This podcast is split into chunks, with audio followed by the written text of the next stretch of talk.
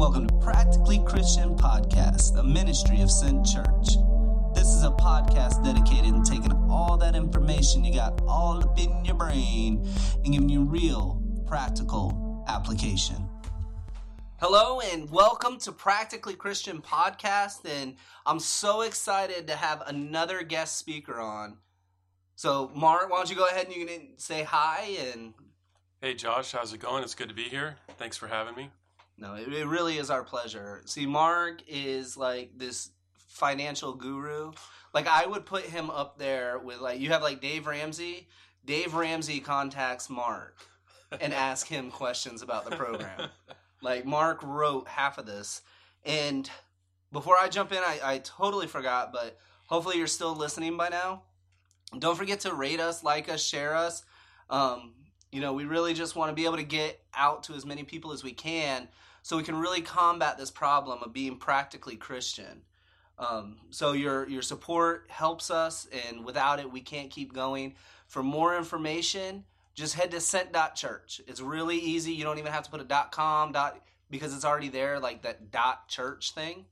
So, all right, so we're gonna jump in and and really, and I don't even know how it came up, but I was thinking about the American dream. Mhm. And the American dream is this really simple idea. Like and it's easy to to obtain. All it is is I want to make enough money so I can have a big house, an expensive car, a family and never have to actually budget. Like that's the American dream in a nutshell. And this is what we're raised to believe. Whether you realize it or not, your entire life this is what you're raised to believe Mhm.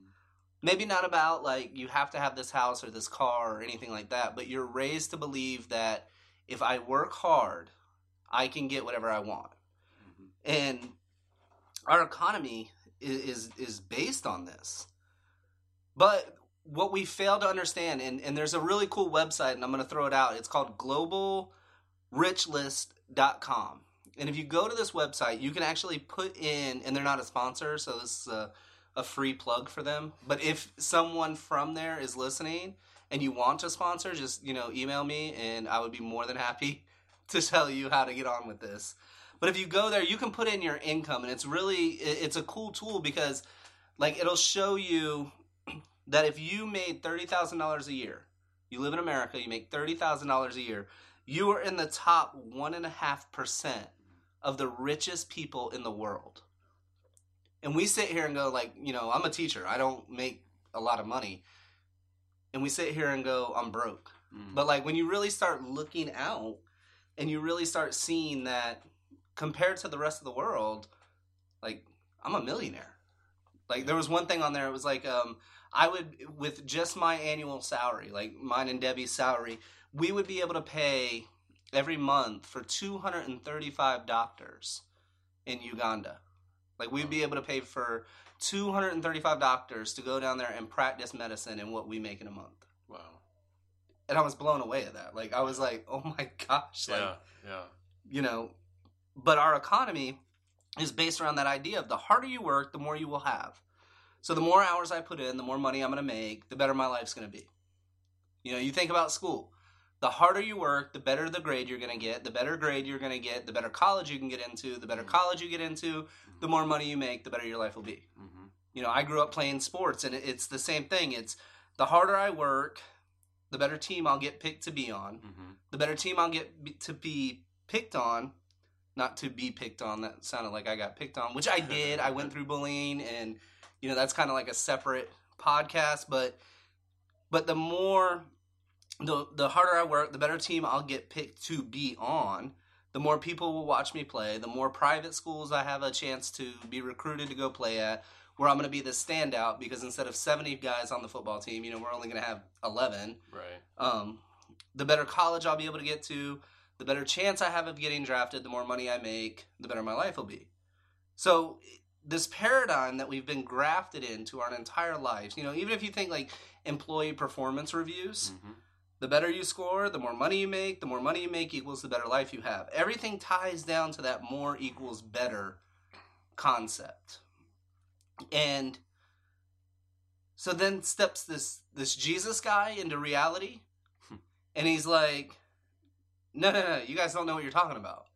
You know, so for all this time, you know, we've been going on and on and on about the more we make, the better you're going to be. More equals better. And then Jesus goes, if you want to be first, you must be last.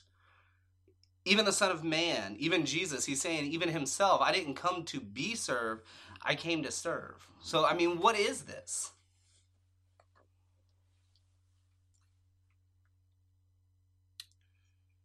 You're asking why Jesus said he came to serve? Yeah, like I'm sitting here going, is Jesus like telling us that what we do? Because like I'm thinking of practically Christian here. I'm thinking, okay, I believe in this Jesus guy. I go to church every once in a while. I, you know, I might help out, I might not, you know, but I, I, I said the prayer, so I'm practically a Christian. But I spend my life chasing after money, you know. And Jesus says, you know, you cannot have two masters. Right. You can't serve both God and Right. money. Right. And so, how does that fit into my life? I think, uh, and from what I believe, how I think Jesus was wanting us to um, love and, and adore Him out of our faith in Him. Mhm. To to want to give to others, to want to serve others, and so uh, you know, if he when he's saying uh, the the first shall be last and the last shall be first and, and he's here to serve and I think he's setting the bar he's setting the example for for uh, how how we should be living our lives and uh, you know I think he was making some corrections probably you know especially Oh, for, yeah. the, for the Pharisees Yeah. and and um, you know there are some lessons for them to learn there that it's it's not about um, being the best and showing off and uh, you know the things that the Pharisees did. I think that we need to follow in in that example. Um, why did he do it? Because he was the Son of Man. I think that's that's Because he's that's, God, no, yeah, I'm not. because he's so- a God, and, and and his ways are not our ways, and man's ways are uh, selfish and full of sin, and and um, you know since Adam and Eve, they they set the tone, um, and and when Christ came, he set he came to set uh, a new tone for us to follow, um, you know, by his by his righteousness uh, that we have in him. Absolutely. And and in fact, like Jesus speaks all the time how hard it is for a rich person to enter heaven. I mean, think Matthew nineteen twenty four. you know, it's easier for a camel. And, Yeah.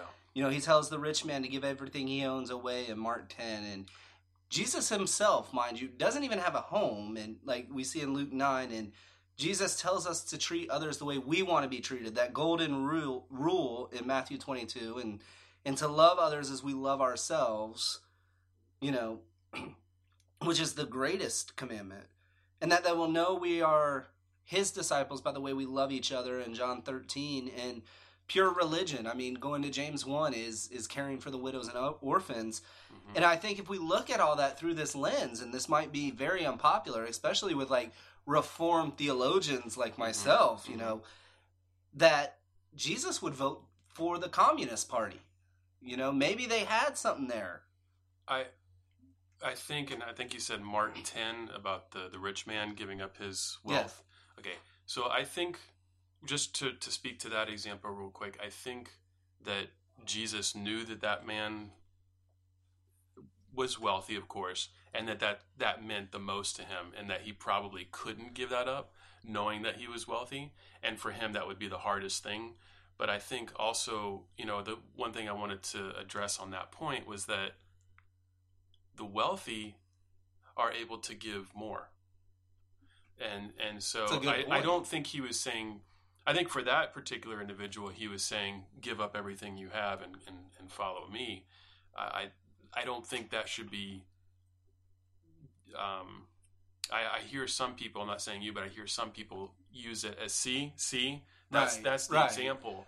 And and I think G, I think Christ knew that that that gentleman had a, a issue with wealth, and that that was the only way he was going to be able to follow Christ. But do you think it would be safe to say that following in God's kingdom is in stark contrast to the American dream? Uh, no, because I think communism and socialism are they're they can be looked at and, and are either a form of government or or a form of thinking for people and how they want to live their lives. And I think Christ wanted us to not have an outside force other than our faith in Him to want to help others. I don't think it should have to come from something outside of Christ, i.e., a, a, belief in communism, a belief in socialism, but a belief in Him and the example that He was setting to serve and to be last and to be um, humble. And oh no, I would agree yeah. 100%. I so mean, that's that's that's what Paul is saying yeah. in, in Second Thessalonians three. You know, if, if a man is not willing to work, let him not eat. Like, yeah, that is the whole mindset. And and I only bring all this up because eh, just for anyone listening, I don't think that Jesus was sure. a communist. No. Um, nor do I think he would support any kind of political party. Yeah. Um, but the idea and the concepts, like I think if we if yeah. we look at capitalism, for instance, yes. yeah. you know, capitalism is a good thing. You know, the yes. harder you work, you should be rewarded for for how hard you work. Yeah. You know, Jesus tells yeah. us in Luke, you know, he who is faithful over a little will be given a lot. Yes. And in communism, it, it's that whole and and kind of with socialism, it's that mm-hmm. whole idea that if we all pitch in, then we can do more with what we share Yes. Than any one of us could do by ourselves. Unless you're like, you know, whoever, I forget the guy's name that owns Amazon. You know, I'm a terrible oh, millennial. Uh, but unless you're him. Yeah. Or Elon Musk, who apparently is just like yeah. making colonies out in space now, um, which is awesome. But unless you're one of these people, then then really my little annual salary, like, yeah, I could you know, pay for these two hundred and thirty five dollars doctors in Africa, but they ain't gonna pay for one doctor here in America. Like right. I have a hard enough time with insurance paying to go to the doctor, right? You know, and I don't. I, I agree with what you're saying, and and to the practically Christian, the answer is no. Like right, right, like of course, because yeah. they believe that it's God's desire for them to be happy. Like that's what God God just wants yes. to bless you. Yes. And I have such a hard time with that because I sit here and go, we're talking about the same God who allowed his son to be tortured and killed. Mm-hmm. But no, he really, like, he's looking down at you going, I don't want you to have to go to work. Like, I don't want you to have to do stuff that you don't want to do. You know, I just want everything in life to go easy for you.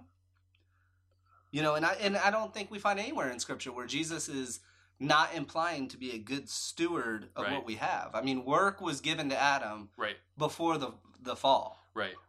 I I think you know work being given to Adam at the fall. Um, that's that's always going to be a part of our lives, and I think you know God, of course, knew that, and and I think what you're saying as far as God wants to bless us and for us to be happy, I think we should be able to be happy at our job, and I think we should be able to be blessed at our job. And if you're not happy and you're not being blessed at your job, uh, then you know maybe God's speaking to you that it's time for a, you know a new season in your life to to move on, and that's God saying, "I have something better for you," mm-hmm. or "I have something uh, that I need you to do for me." Uh, and I need you somewhere else. You know, maybe that right. that could be happening And and I think like you hit the nail on the head about you know when we have faith and mm-hmm. we really trust and mm-hmm. and Jesus really saved us. Mm-hmm. You know, we we get to see the upside down kingdom. We get to mm-hmm. see where like what Jesus is talking about in the Sermon on the Mount. You know, Matthew five through seven. Like when I really love others, and I really do. Like I'm mm-hmm. not just saying I mm-hmm. love others. I want to make their lives better. Yes. You know, if I want to treat them like I would treat my own family. Correct you know and and i think that's jesus's whole mindset is you know because jesus talks about you know coming in in like a sword and dividing father against son and mother versus daughter and and we don't have really time to get all into and unpack all of that mm-hmm. um, he's definitely not talking about splitting up family so right. for those of you listening that's that's not at all jesus saying um, but if i were to see someone who was hungry like a you know and i've had this conversation right. with a lot of people you see someone on the side of the road, they're holding up that little sign and they go, hungry, you know, God bless, anything helps. Right. And like everybody I talk to, their first thing is, well, have you ever seen him go get in the in the the truck when they get done, or have you seen Yeah, him like yeah. tag out? His handler. Yeah. I don't have to verify you're homeless Right. Right. to go. Hey, here's two bucks. Right. Like Right. you know, I can go. You know what? I'm gonna give you two dollars because I know it's the right thing to do. Mm-hmm. Um, and if you aren't homeless, that's on you. Like, Right. okay, you took two dollars from me. Right. You know, chances are I've lost more than that. Mm-hmm. You know, just forgetting where I put my wallet or wasted it. Mm-hmm. You know, on something stupid that I I was gonna use all the time, but I really have yet to use. Right. Um, and and I think you're right. I think like that's where Jesus was going. The message Jesus does throughout his entire earthly ministry is that it's you know first you fill that real need, Mm-hmm. And then you can come in and tell someone about Jesus. Right. Like if you're hungry and like you're really hungry, not like oh I haven't ate since breakfast and you know it's Right. ten, you know I haven't eaten in a couple of days, and I sit down and go, hey, can I tell you about Jesus? You're you're sitting here going. Can you buy me like a sausage McMuffin or like Yeah. whatever the case may be. Yeah. You know, think about the woman at the well. Mm-hmm. You know, she comes up and Jesus starts this conversation about water. Mm-hmm. Like and and he's talking about real water that's in the well. The living. Oh, his. Yeah. The well. you know, that's how water, this whole thing starts. And then after that that need's been water, right? then that's when Jesus is like, "Oh, let me tell you about this this other water I got." Yeah. You know, and it's not vitamin water. Right. Like, you know, this is that water you drink and you're never going to thirst again. Right. and and I think you know, it, like you said, that I that's what Jesus had in mind. Yes. You know, should I give away everything I own if I feel compelled to? Right. I mean, and Ananias and Sapphira, they they wanted to try to keep some stuff, and the Holy Spirit killed them. So Yeah. Yeah. I'm not saying it's impossible, but you know, if, the Spirit's calling you, hey, you need to give some stuff away. Yeah. Yeah, you need to give some stuff away. Uh, yeah, and I and I think, and in the rest of your question previously, when you were asking, you know, sharing uh, with others in the church and and taking care of the widows, uh, those those things will come naturally. Uh, you know, if someone doesn't like the idea of communism or socialism, like me, I, I don't like those things. I but I'm not going to view me helping someone else as communism or looking at my belongings as belonging to someone else if they're in need. I think, um, you know, your mind is renewed and then your heart is changed when you become a, a Christian.